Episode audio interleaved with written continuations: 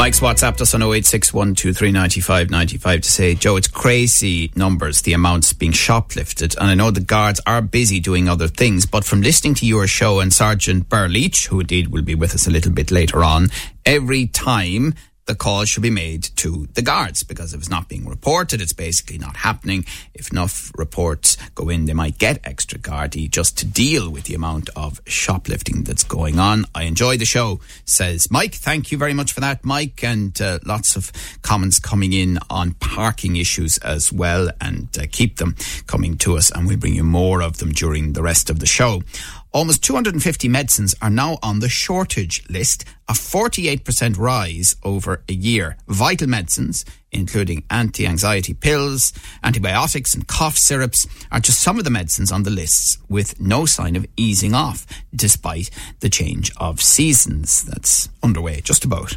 And uh, from Azure Pharmaceuticals, Aideen Ken- uh, Kenny is uh, the Chief Operating Officer, and she's on the line to tell us a bit more. Uh, hi, Aideen, how are you? Hi, Joe. How are you? So, um, it's been going on for a while, this in one shape or another, hasn't it? Yes. So, we started um, our medicines shortage index approximately a year ago. And um, as you said in the introduction, we've seen an increase of 48% in the last 12 months from around 160 plus to 248 medicines out of stock. Um, and that is sourced from the regulator's website, so it's the HPRA's website of notifications of shortages. Um, and I think what's you know what's really interesting is you know as you mentioned that it's a persistent problem. We there was some discussion that once the respiratory illnesses of the winter period eased, that we would see an easing in the shortages. But certainly from our index, that is not happening. We're seeing a persistent shortages that are not seasonal in nature. Right. I mentioned some of the medicines that are impacted. Uh, are there others?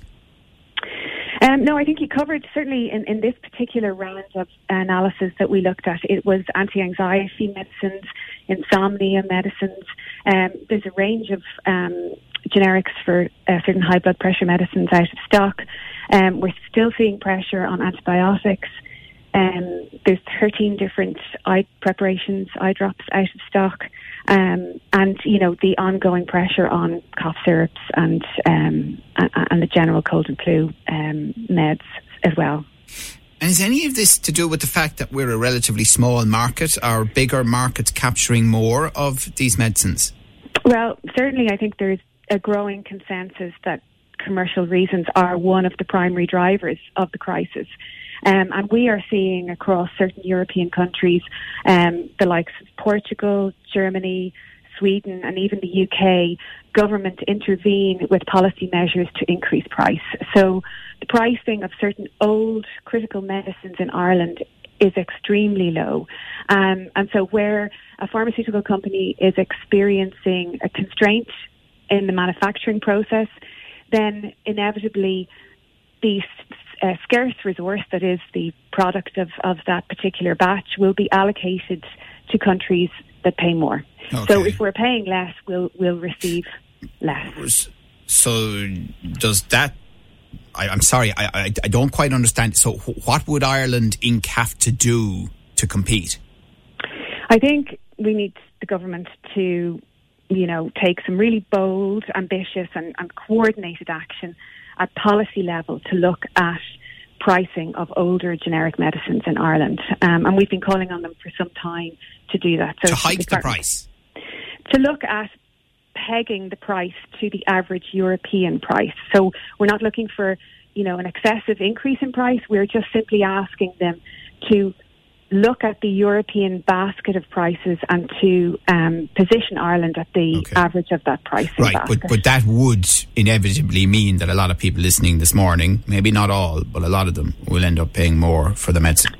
Well, I think patients who are on medical cards, you know, obviously. Um, I know, I know that. yeah. Not, not everyone so for those of us not on medical cards, you would see some of these medicines, Joe, are priced in the region of, you know, three euro, four euro, and we're looking at price increases of, you know, possibly, you know, cents as opposed to euros on them to enable, um, you know, the medicines that we bring from the Far East to be transported and to be tested and to be supplied to the Irish patients mm. in the same way they are to other European patients. We're chatting to Aideen Kennedy, Kenny of Azure Pharmaceuticals, and the Health Minister Stephen Donnelly says there's no evidence to suggest that Ireland is more adversely affected by the current global medicine shortage than anywhere else. What would you say to that?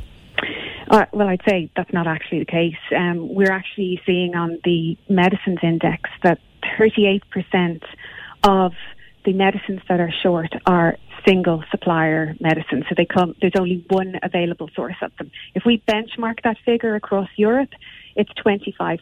So we're seeing almost double the number of um, single source products uh, out of stock in Ireland than the average European. So, so I would disagree um, with his analysis on that.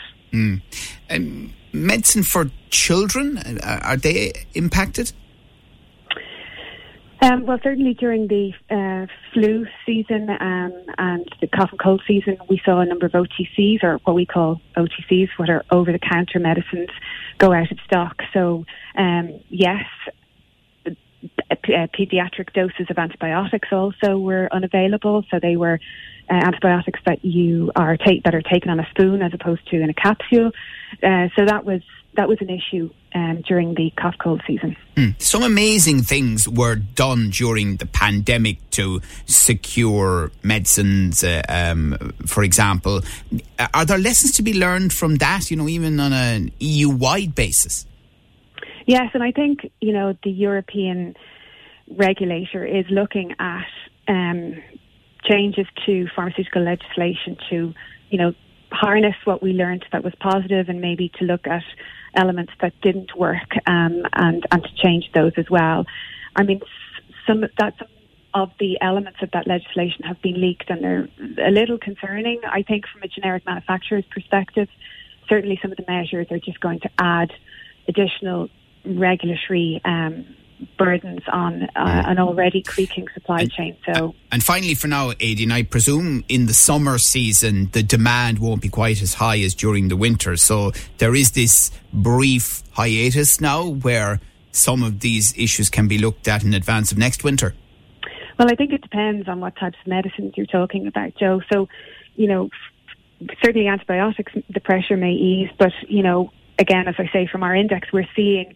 Um, multiple different types of medicines that are not seasonal being affected. So HRT is a great example of something that's not seasonal, and there are looming evidence of shortages re-emerging in that particular uh, therapy area. So, you know, in this index, anxiety medicines, and insomnia medicines, they're not seasonal. So, you know, I think we will continue to see shortages across different therapy areas right through the summer. Okay, fascinating to see how it develops. I'm sure we'll chat to you again. Thank you very much for your time this morning. That's Aideen Kenny, who's the Chief Operating Officer of Azure Pharmaceuticals. Have you noticed this yourself? Your views, your news, your Limerick today with Joe Nash on Live 95.